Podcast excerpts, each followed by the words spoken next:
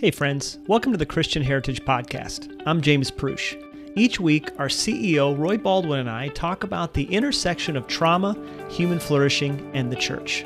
We hope you enjoy the episode. Thanks for listening. We have a handful of special episodes coming up for you guys. Roy and I are going to be interviewing each other so you can get to know us a little bit better. And we're starting with Roy. This is part one of my interview with Roy, and we'll get to part two next week. As always, thanks for listening to the podcast. Hey, everybody, welcome back to the podcast. Hope that you're doing well. Uh, we're here recording on a Friday, gearing up for our weekend. And we have kind of a special episode today, going to do something a little different. Uh, we're going to talk a little bit about you, Roy, and your history. and I will preface it by saying, I asked Roy to do this.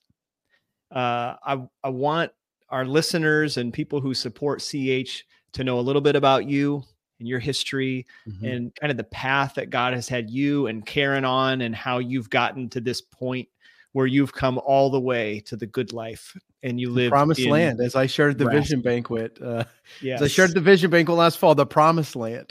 Yep. So that's what we're going to do. So it's going to be a little different, but I do hope if you're listening or watching, it'll just give you a better picture of Roy uh, and his leadership here at CH. I mean, I'll just start by saying, and I'm not just saying this because Roy, like I report to Roy, he's my boss, but like he's probably one of the, I mean, he, you are the best boss I've I've ever had and I hmm. think you have tremendous leadership qualities and we'll get into that but a part of that is because hmm. you lead so collaboratively um, you just have such a pastoral heart and I really hope that comes across here as as people watch and listen uh, so they can have confidence in it. Who's leading CH? Well, it's. Roy, but it's also Roy and his whole team, and you've built quite a team. Um, and of course, I'm biased because I'm here, but I think it's right. one of the best teams in Nebraska in terms of the really the diversity of perspectives and experiences and age and background um, and so I, I, I, that's a reflection of of you so. I so, appreciate that james. Thanks yeah. Appreciate I, I, appreciate you. I agree. Yeah. i agree. And I would well, just say, if we get a chance, we could talk about even how our relationship started, which I think, you know, is emblematic of sure you know you know my heart for ministry. Yep. Uh and so yeah I, I can't wait to talk about some of that yep. I think is you know why we're really excited about the future of christian heritage why i'm excited about the future of, of, of the work we do. Agree.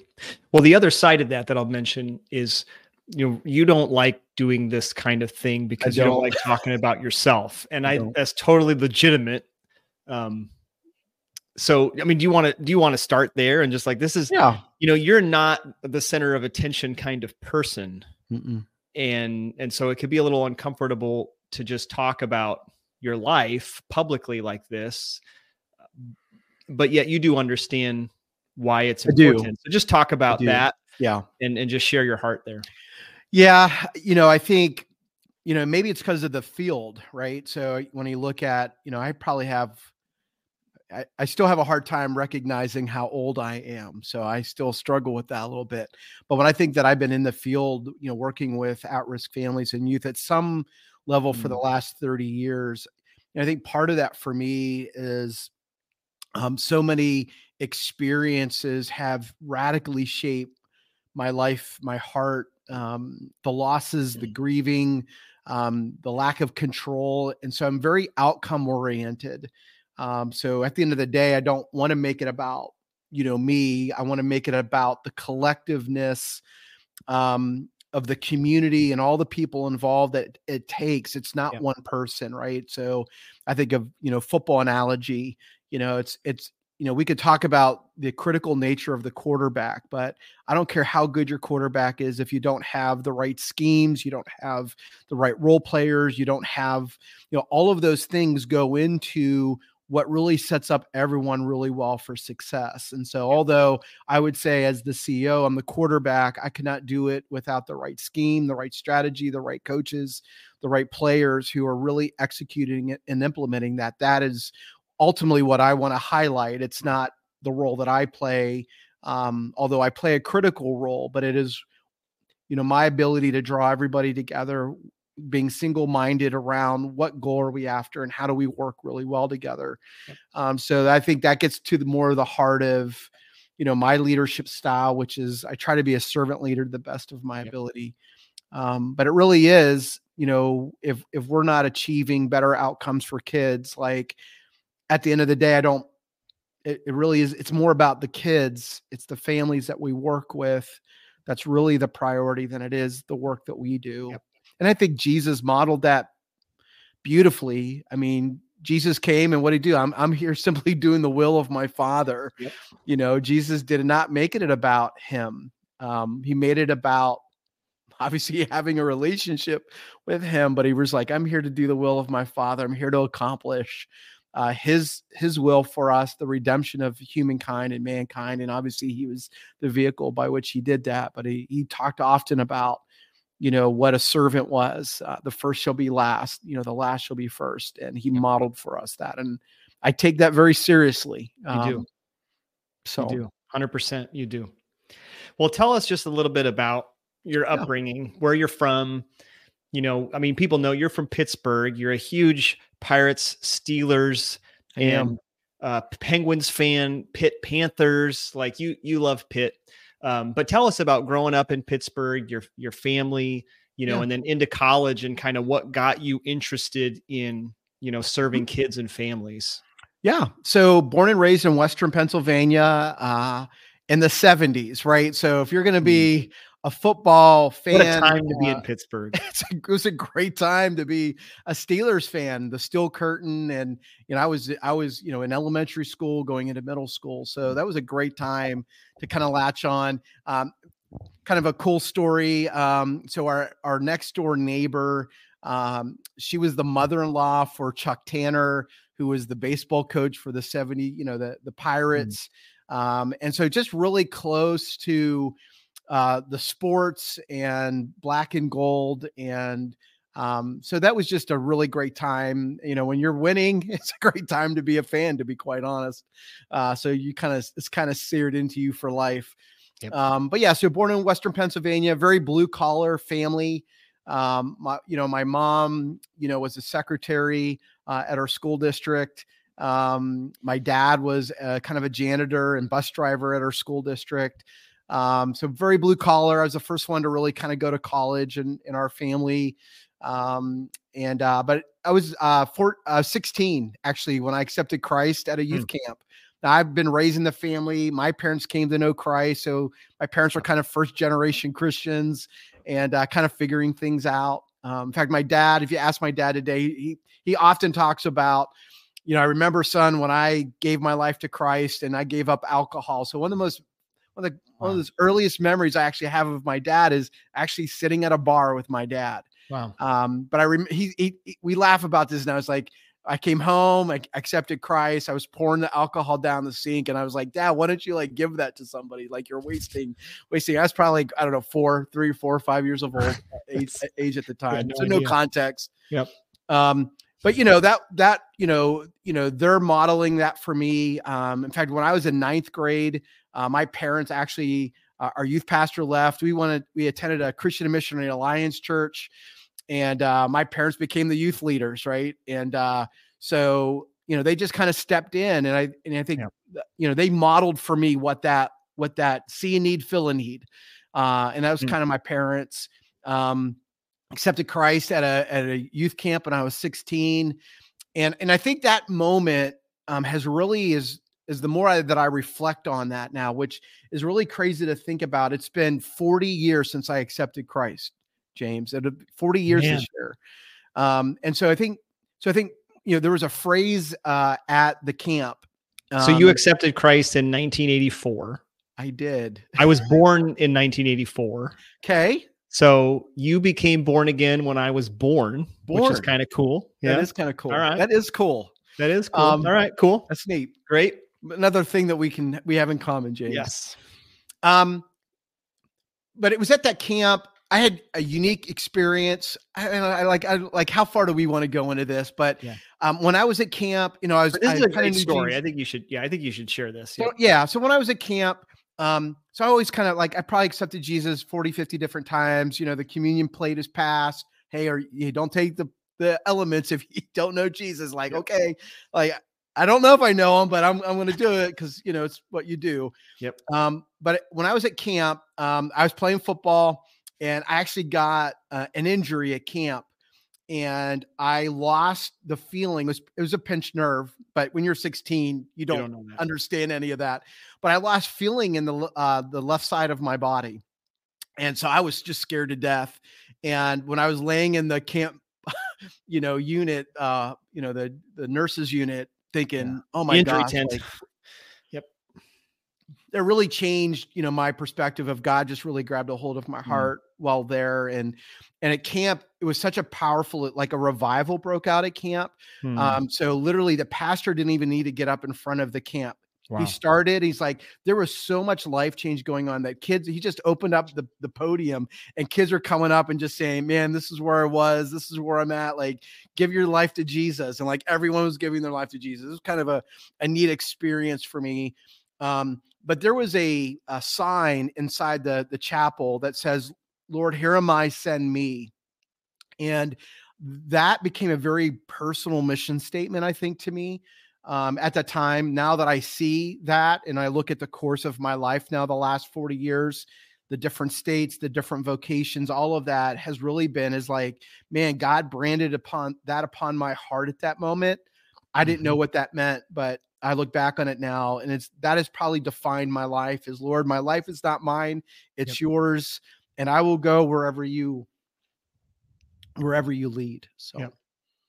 And I went to Nyack College. So I, after high school, I didn't. I, I, took the SAT once. Like my goal was not actually to go to college. Um, I wanted to become a Navy SEAL. There's a whole story to that, uh, which I know the odds of becoming a Navy SEAL were slim to none. Um, but that, anyways, that door closed that weekend. That door closed for me. Uh, someone from Nyack College just happened to be uh, in the area, and next thing I know, I'm going to Nyack College.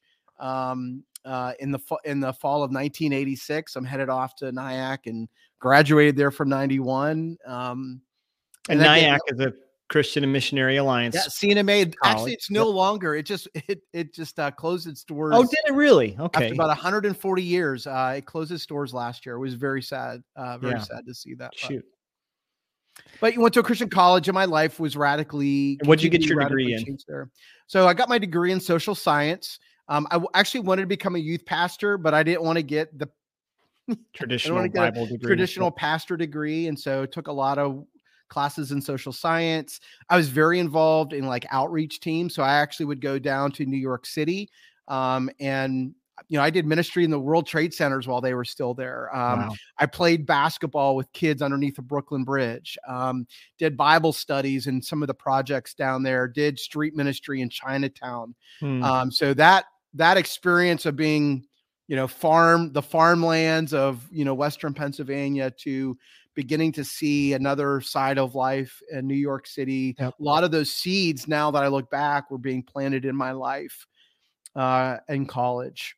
Now one of the things you talked about at least you t- here with our leadership team and people at ch is i mean you wanted to be a pastor you did. for most of your life and you and you've said this you know god's just never really opened that door for me. So talk about that a little bit because mm. i think that's fascinating. I think you know I've, I've been a pastor and of course known a lot of pastors and i think when when someone has that desire everyone else is like oh that's amazing. That's a great thing. I'm sure god will give you that.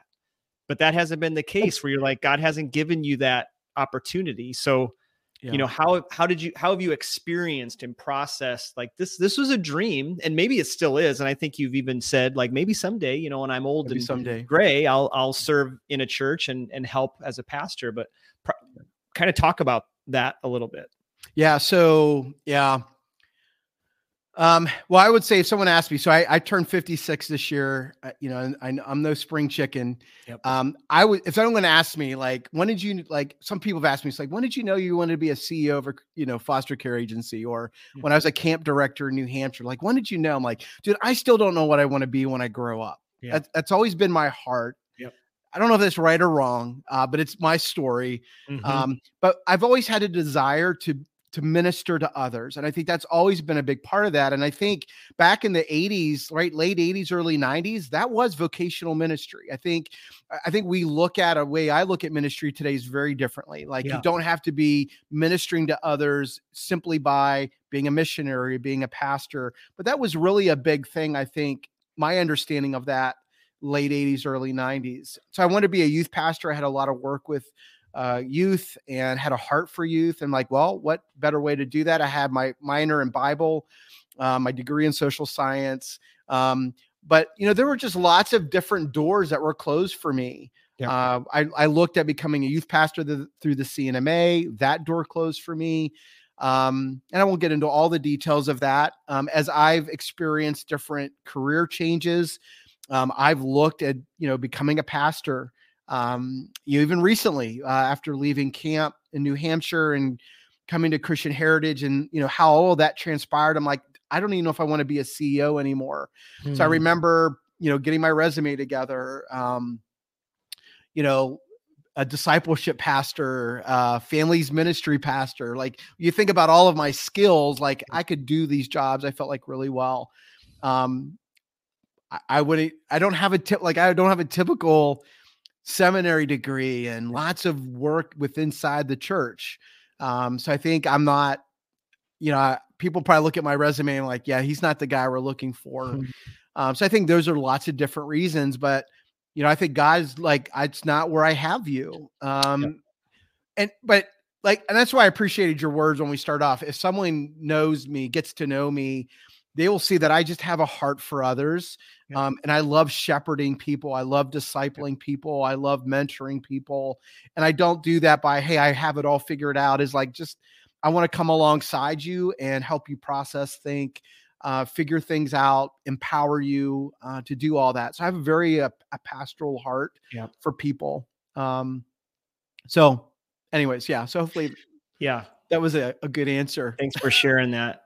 So let's kind of double click on the helping people. Yeah. You know, at CH and in the podcast here, we talk a lot about trauma and how it's it impacts the negative behaviors in our life. Right. But on the positive side, like what what were those things that made you say, "Hey, I do want to help people. I I want to go to Bible college. I want to major in social science, which is about people. Um, I, I'm you know, was it going to camp? Was it your parents? What were some of those early experiences yeah. that really led you to make those kind of choices in your life? I would say part of it is probably what my parents, I think what my parents were modeling for me. And by the way, mm. anyone who knows my dad and my mom, you know, we're not the most, we're, uh, you know, we're, I don't know, gracefully dysfunctional uh, as a family. Um, I have a younger brother, Scott, and he's also kind of uh, in the mental health services field in yeah. Pennsylvania. Um, so I think part of that was just modeled through our parents. I remember taking in a young lady when we were even in high school who, wow. you know, probably was in the foster care services yep. and didn't have a lot of people, and we took her in and you know the messiness but the beautiful part of that too and man there's a whole story to that as well but i think that's probably those inner workings uh, that foundation being laid in my parents life uh, through through us um, and then i just think as I, I started doing life and i saw the brokenness around me um, you know, I think of um, John Lewis, who is a, one mm-hmm. of the freedom riders, and yep. you know, if not me, then who? If not now, when? Hmm. You know, so I think that that uh, that verse again, "Here am I, Lord, send me," was always kind of impressed on having compassion and and and empathy for those who are experiencing difficulties in life. Yep. Um, and I and I probably did. I mean, I have a lot clarity on that now than I did then when I was in my mid twenties. Um, but you know, after you know graduating from college, you know, I, I, got my first real job out of college was I worked at a city rescue mission, and I was, you know, you know, working the food bank and giving spiritual counseling to those who wow. needed food and clothing. It was my first job moving to New York and eventually I got a job at a rehabilitational treatment facility, James. I mean, that was that experience there was transformative yep. for me as I was working with adjudicated and foster care youth from the five boroughs of New York City. You know, mm. I was mm. working in Bronx and Harlem and Brooklyn in the projects. I mean, and I was I was a white guy uh, in the mid '90s. Um, you know, I man, yep. did God transform my understanding of poverty, of of racial discrimination? Um, yeah. You know, so just seeing that and how transformative that became for my own faith. Yep. Um, yeah, th- that that really became the foundational elements and aspects of my life. Um, good. And then, you know, ultimately got married. You know, Karen and I have been married 28 years. And I think as we were married, you know, for a couple of years when we were living in the New York area, ultimately both of us sensed the call and God did phenomenal, like open the Red Sea for us to get to ultimately where we became house parents at a residential school in Hershey, Pennsylvania. And we did that for close to 10 years and had 70 plus girls go through our home. So mm-hmm. it was those early years of out of college, you know, working with some of the most riskiest at risk behaviors and families and you know, of youth and then becoming house parents and you know raising girls if they were our, our own. Yeah. Man like an incredible foundation for you know the rest of our lives. Yep. I want okay i want to talk about being a being house parents in a minute but first I think it's what you just talked about and living in New York City. Like when when we hear, so I'm Midwesterner. I've lived in other I've lived in another country. I've lived in other parts of this country, but I'm still a Midwesterner, right? You cannot take the Midwestern right. out of the boy. And so when a Midwesterner hears Bronx, Harlem, mm. Brooklyn, mm. we're just like, oh, gangs, gunshots, yeah, bank robberies, uh, 7-Eleven robberies. We just think of the worst things in the world, right? And so and we know that's not true right. um, but we do know in bigger cities there are there are significant problems just like there are in small communities. Right. But they get blown up because here in the midwest we are and i'll just admit it we're fairly isolated. And so right. i just think it's a blessing that someone like you who's had those experience and is not from here is serving here because you do add a unique perspective sure. that most midwesterners don't have. Like i'm i'm really glad for my experience in south africa where we saw extreme poverty right. um you know unlike what i've ever witnessed in the united states. So that that helps me uh but again i'm still that midwesterner.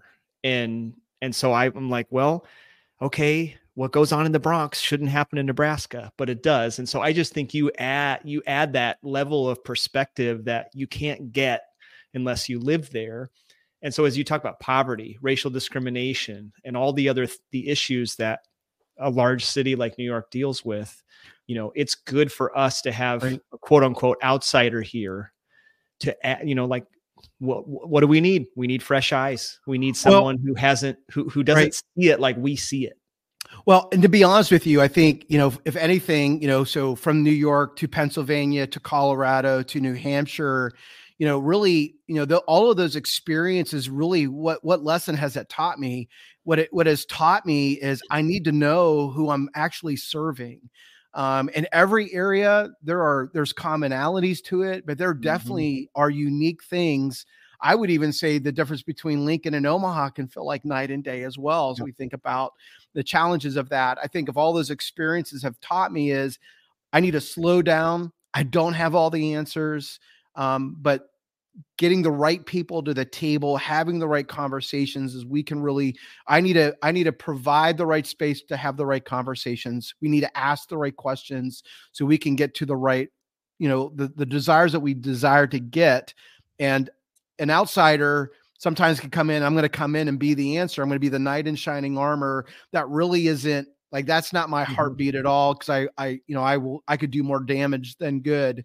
So my goal is, is how do I leverage and understanding our assets and resources in a way that I can help mobilize and galvanize what actually are those needs. So I think, so yes, I hope I bring some of those experiences to it. But what I really hope is what I've learned in my leadership Yep. And you know, through my failures and through my successes of what of what I can help be a benefit to Christian heritage, where I think there's unprecedented change happening right now in Nebraska and foster care, um, you know, all of those kinds of worlds that, and I'm seasoned too, right? So mm-hmm. it's just like, you know, there's there it does it takes a lot to get me to a place where I I'm not feeling like been here before, even mm-hmm. if I haven't been there before. I'm like, God's been good. He got us through. The, he got me through all of that. He can get me through this. And I would say this too. I think, you know, when I was at the when I was at the when I was at Edwin Gould Academy, so the residential treatment facility, it was some of those experiences that I had there that really became have become the why in my life. Hmm. Um, so let me just one story in particular. So one young man um, man, I, we still connect every once in a while on Facebook, and I love connecting with him.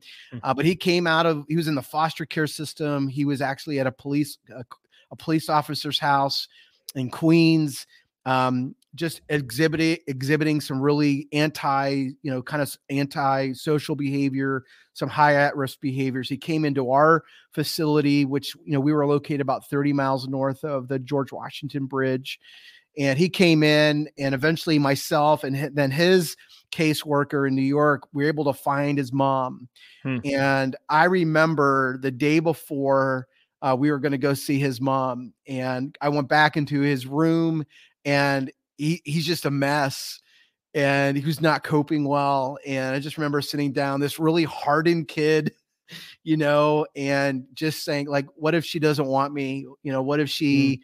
you know yeah, I don't. He probably doesn't remember all the circumstances that led to that, and just being yeah. able to be this kid, this kid from New York City, and this white kid from Western Pennsylvania, and in that moment, I was just able to come alongside him, and I think mm. that has been transformative. I think not only in my life, uh, but in his life as well, and it didn't get any easier after that. But yeah. you know, it that experience broke my heart it helped me look beyond not just the color of our skin and our gender and all of that is you know our just our basic humanity was here was just a scared kid who really didn't know about his relationship with his mom. And in that moment god gave me the the, the privilege and honor to just speak life and truth in his life. Yeah. and it's those kinds of experiences. And i have hundreds of those stories that really have helped me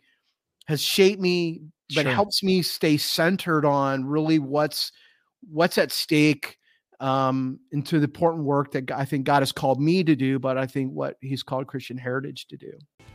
Hey, thanks for listening to the Christian Heritage Podcast. If you enjoyed this episode, be sure to rate, review, and share so more people can find us. If you have a question to ask or a topic you'd like us to cover, you can reach out to us at podcast at chne.org.